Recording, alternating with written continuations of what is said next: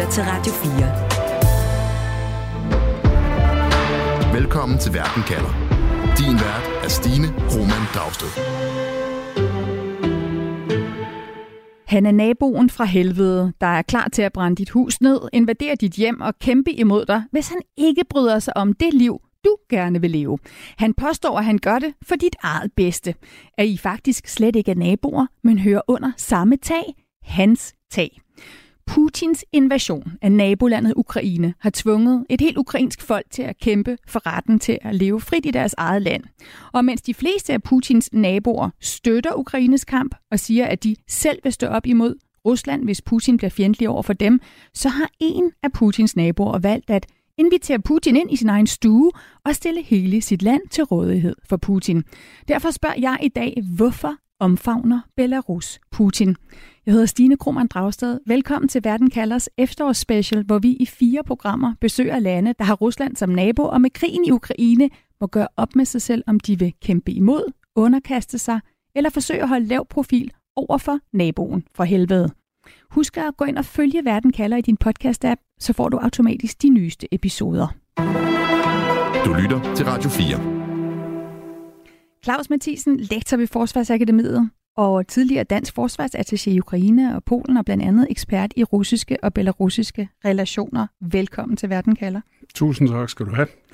Da Putin sender russiske kampvogne ind i Ukraine, er budskabet fra Ruslands andre nabolande i regionen, fra Polen, fra de baltiske lande, at det også er deres fremtid, der er på spil, at de er klar til at forsvare sig mod naboen mod øst, hvis Putin også har ambitioner om at tage kontrol over flere af Ruslands naboer. Men fra lederen i Belarus, altså der jo grænser op til både Ukraine og Rusland, så er budskabet til Putin jo et helt andet. Belarus' leder, diktatoren Lukashenko, han byder russiske tropper og tanks velkommen. Han siger endda ja til at tage imod Putins taktiske atomvåben, og da Wagner-gruppens leder Prigozhin indleder et kupforsøg mod Putin, så tilbyder Lukashenko også Putin, at jeg kan da godt tage imod forræderen og hans kompaner for at holde øje med dem her i Belarus, Claus. Hvorfor vælger Lukashenko at åbne armene for en nabo, som jo ellers viser en ret troende adfærd? Ja, jeg tror, øh, at for det, altså den helt øh, sådan grundlæggende forklaring er den, at øh, der opstod alvorlige demonstrationer med, flere, med i hvert fald mindst 100.000 deltagere i Minsk efter præsidentvalget i 2020, der var det jo sådan, at det endte med, at det var Putin, der reddede Lukashenkos skin. Og siden da har Lukashenko været mere eller mindre i lommen på Putin. Det er i hvert fald den umiddelbare årsag til det. Og så tror jeg også, at man kan få til, at Lukashenko, som jo står for en meget gammeldags styreform, som på mange måder giver mindelser om den, der er i Rusland, selvom der også er forskel, ønsker ikke et demokrati i stil med det, som man ser i Ukraine. Og derfor har man valgt ikke at orientere sig mod Vesten og mod mere demokrati, men øh, ligesom anerkende, at man er i armene på Putin.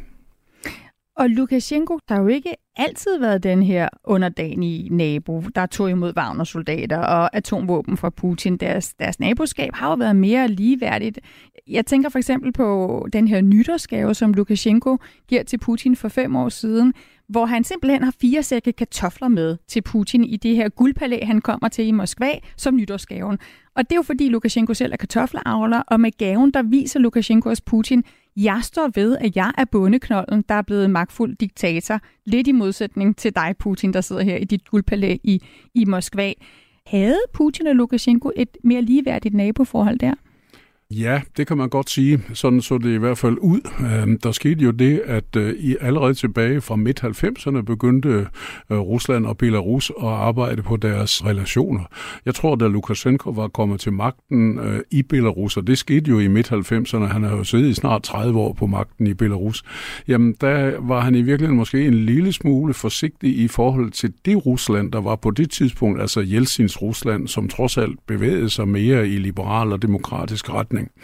Da så Putin kom til, og i virkeligheden ligesom samlede bolden op omkring de her øh, belarusisk-russiske relationer, og satte fart i unionsstatsprojektet, som var det her meget, meget, meget tætte samarbejde på stort set alle områder, øh, som skulle øh, realiseres mellem Belarus og Rusland, så tror jeg egentlig, at Lukashenko fra starten af måske var en lille smule betænkelig ved det trods alt, fordi han var bange for, at Rusland fuldkommen ville overtage styret, og at Belarus mulighed for at agere som selvstændig nation langsomt, men sikkert ville blive begrænset til nær- måske nærmest ingenting. Og det er sådan set, som du selv siger først her efter præsidentvalget og krigen i Ukraine, at Lukashenko er så meget i armene på russerne, at det eneste, han sådan set endnu behendigt eller ubehendigt, det kan man mene, hvad man vil, øh, har undgået, det er at øh, sætte belarusisk militær direkte ind i krigen på ukrainsk jord. På det tidspunkt, Claus, hvor Lukashenko i højere grad håber at være denne her neutrale nabo mellem Rusland mod øst og Europa mod vest, eller i hvert fald at kunne hoppe lidt frem og tilbage på putte tunge på den ene vægtskål efter, hvad der ligesom passede ham bedst. Hvor godt lykkedes han med den rolle? Øh, jamen, det synes jeg faktisk, man må sige, at han lykkedes øh, hederligt med i den forstand, at øh, det var min oplevelse og opfattelse, at Belarus bevarede netop et vist frit manøvrerum. Når jeg siger et vist frit manøvrerum, så er det fordi, for Belarus er geografi i hvert fald skæbne, fordi hvis øh, Belarus vil løsrive sig fra, fra, fra, fra russisk øh, indflydelse, så øh, kræver det mere end almindelig meget, og lige nu er der ikke noget, der tyder på, at det er belarusisk intention. Men altså, at man er et strategisk forterræn øh, set i et russisk perspektiv. Det har krig efter krig, der er ført øh, mod Rusland, vist, at Belarus er territoriet, hvor krigen i realiteten bliver udkæmpet, blandt andet for at undgå, at den skal udkæmpes på egentlig russisk jord. I en slags erkendelse af det har så Lukashenko egentlig været klar over, at frirummet kunne ikke være uendeligt. Der var visse begrænsninger, men man kunne manøvrere en smule imellem øh, Vest og, og Rusland. Så altså, hvis vi taler om det her med, nu brugte jeg ordet neutral før, når jeg tænker på et neutralt land, så tænker jeg for eksempel på Schweiz, som jo har en helt anden geografisk placering, en bjergrig natur, ikke, som jo også har haft betydning for, at Schweiz valgte den her neutrale status. Hvad har Lukashenko haft af fordele og ulemper, når han forsøgte at spille den her neutrale nabo mellem Rusland og EU? Han har haft den øh, fordel, at øh, han jo øh, har haft en lidt skræntende økonomi, for at sige det øh, mildt. Det har været et af, et af de belarusiske udfordringer stort set hele vejen igennem, fordi man aldrig har reformeret økonomien sådan for alvor. Den er stadigvæk meget statsstyret øh, og tæt på at være en planøkonomi, og mange virksomheder er statsejede. Og det har betydet, at man har været afhængig af at have et samarbejde med Rusland, der kunne give indtægter, og det har blandt andet været ved raffinering af olie olieprodukter og den slags ting, som har givet en ganske betydelig del af det belarusiske statsbudget. Samtidig har man kunnet række hånden lidt ud til EU i hvert fald og forsøge at have nogle relationer der også. Men ellers vil jeg sige om den sammenligning, du laver med Schweiz. Jeg har faktisk hørt øh, belarusere selv sige, at det var sådan set sådan, de gerne ville have det. De ville gerne være sådan et neutralt land, som lå øh, midt imellem alting og kunne samarbejde med alle. Men her er naturen jo bare øh, øh, meget, meget anderledes, fordi Schweiz, som du selv siger, er et bjergrigt land, som de fleste lande militært vil gå udenom, hvorimod Belarus er et fuldkommen fladt land, som de fleste militære bare vil marchere lige igennem. Den her drøm om at være et neutralt land, som du siger, mange belarusere også har, hvornår bliver der sat et endegyldigt punktum ved det? Ja, det synes jeg faktisk, der, der, der gør øh, ved eftervirkningerne af præsidentvalget, og hvor det ender med, at Putin må komme Lukashenko til undsætning, for at han kan blive ved magten.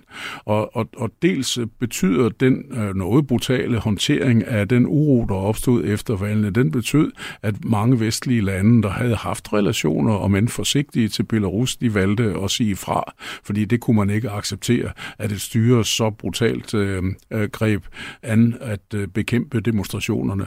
Og så var der ligesom, øh, jeg vil lige ved at sige, kun Rusland tilbage. Og man kan sige, at ideen om en slags øh, reintegration af det sovjetiske rum, den tror jeg nok, at Putin og Lukashenko i en eller anden grad har til fælles. Men jeg tror, at Lukashenko forestiller sig stadig, at reintegrationen ikke skal være øh, mere tæt, end at man stadigvæk har et vist politisk frirum, og det har Lukashenko stort set sat over styr. Lytter til Verden kalder på Radio 4. Valget i Belarus for tre år siden bliver altså et markant vendepunkt for Putin og Lukashenkos forhold, og for den belarusiske befolkning, som ønsker politisk forandring. Alligevel så fylder det storpolitiske magtspil mellem Putin og Lukashenko ikke særlig meget, da belarusserne i 2020 går til stemmeboksen. Det fortæller dansk belarusser Helga Volha Samava, som er forkvinde i foreningen Talaka, altså venner af Belarus i Danmark. Hun bor selv i Danmark, men har familie og venner i Belarus, og Helga fortæller, at der ved valget for tre år siden i høj grad er en tro på, at det er muligt at vælge en ny præsident på demokratisk vis, på trods af det anspændte naboskab med Rusland.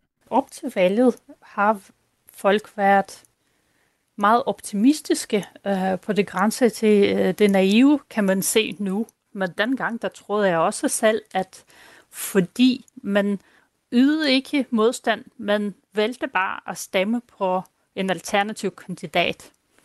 Og det håbede man var nok. Det var meget synligt, hvor stor en del af befolkningen var imod Lukashenko. Så det var, øh, de følte, at det var sikkert for dem, de var revet med i, i den bølge af optimisme, at øh, nu taler hver eneste stemme, og vi skal nok vise, at vi ikke er enige med Lukashenko, og vi vil gerne vælge en anden præsident. Mange belarusere troede på, at hvis man fulgte de demokratiske spilleregler, så ville det blive en succes, fortæller hun. Man troede virkelig øh, på, at hvis man gør det hele rigtigt, hvis man ikke smadrer noget i byen, øh, og tager skoene af, når man stiller sig på, på en bænk og, og fjerner affald efter sig selv. Man udtrykker fredeligt sin stemme, at det ændrer verden, fordi man på en måde troede på det gode og på det rigtige, øh, og på demokrati og demokratiske kræfter.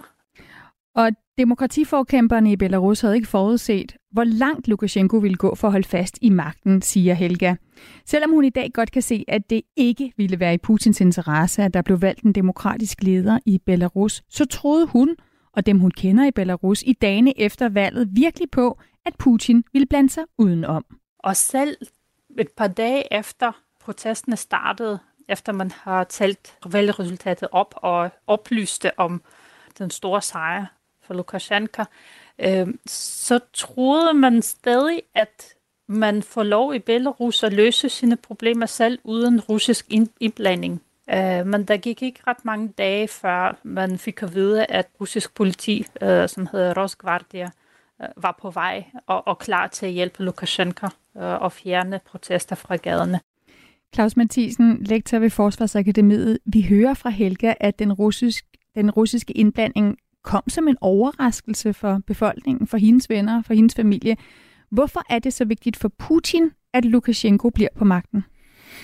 Øh, jamen, jeg tror simpelthen, at befolkningen ikke helt har øh, forstået eller været opmærksom på, hvor afgørende det er for Putin ikke at øh, miste øh, Belarus. Og det er det i det helt oplagte militærstrategiske perspektiv, der hedder, at Belarus grænser op til en række NATO-lande, og NATO er Ruslands absolut primære øh, fjende og modstander. Det kan vi jo se med al tydelighed nu her i forbindelse med krigen i Ukraine, hvor Rusland jo opfatter sig selv som værende i krig med NATO mere end i krig med øh, Ukraine.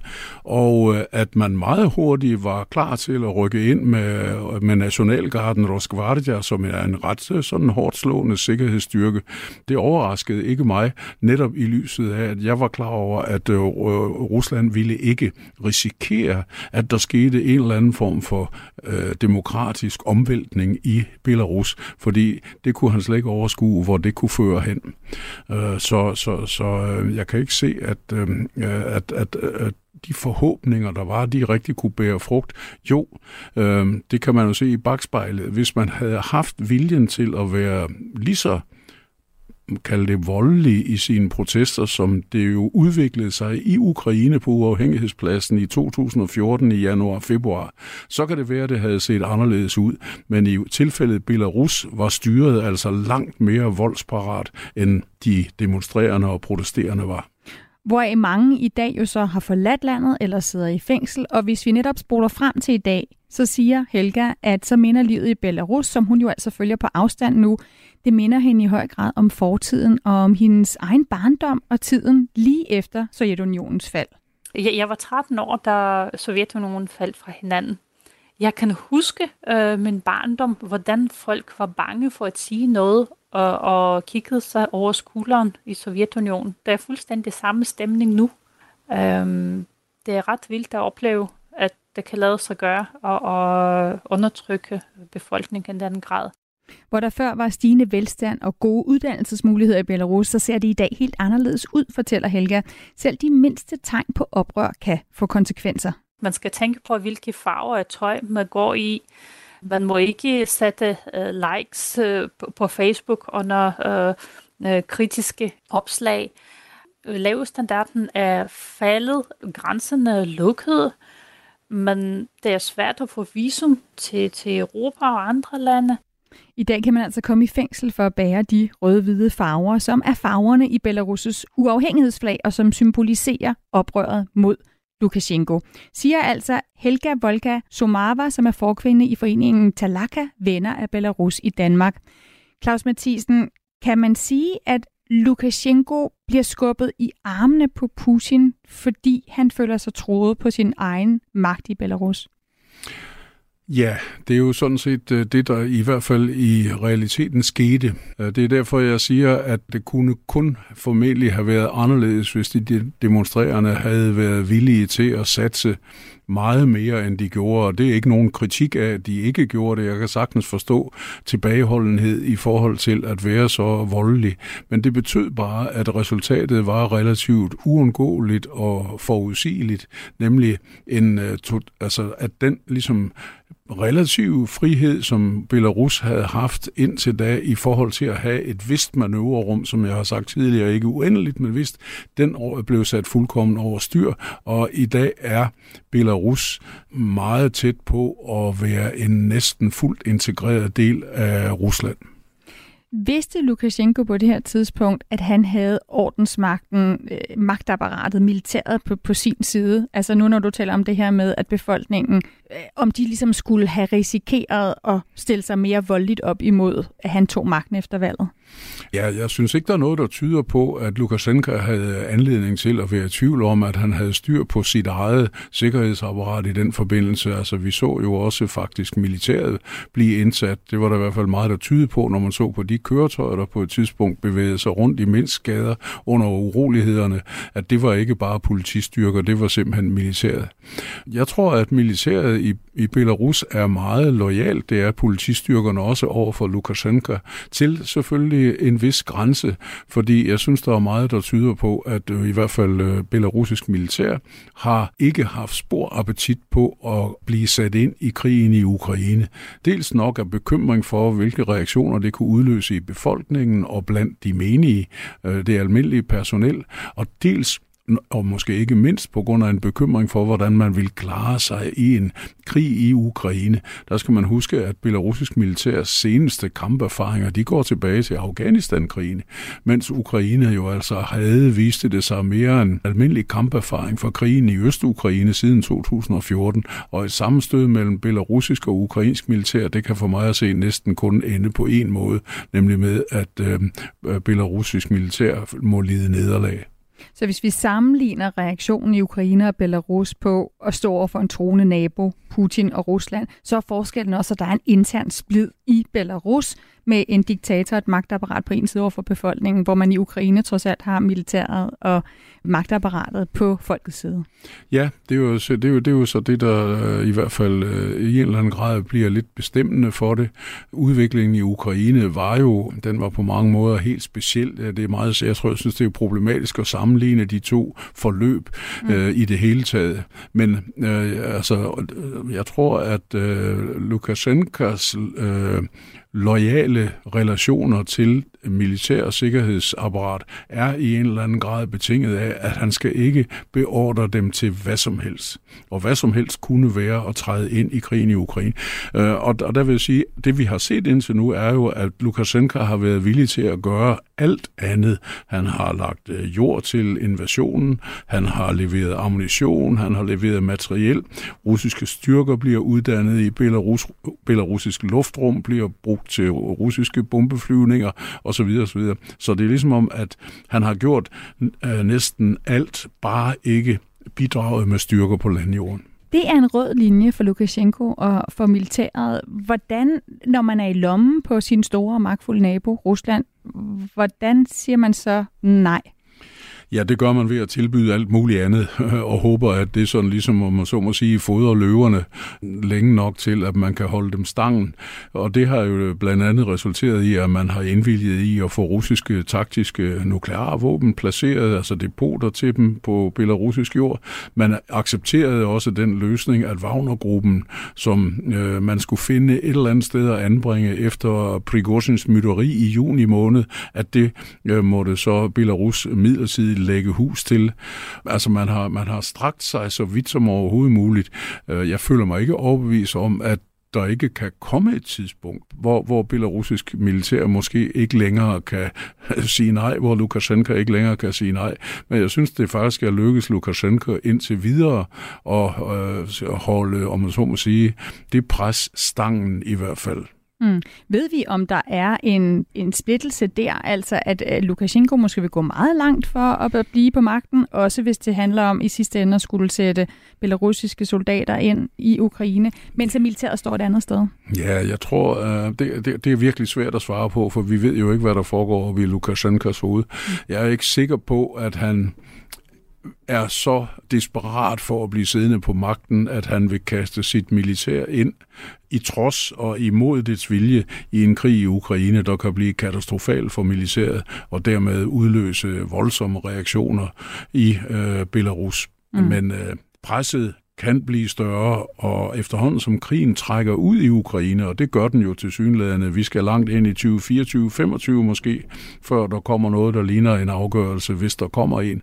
Og øh, der er stadigvæk mulighed for, at belarusisk militær bliver involveret mere, end det er nu.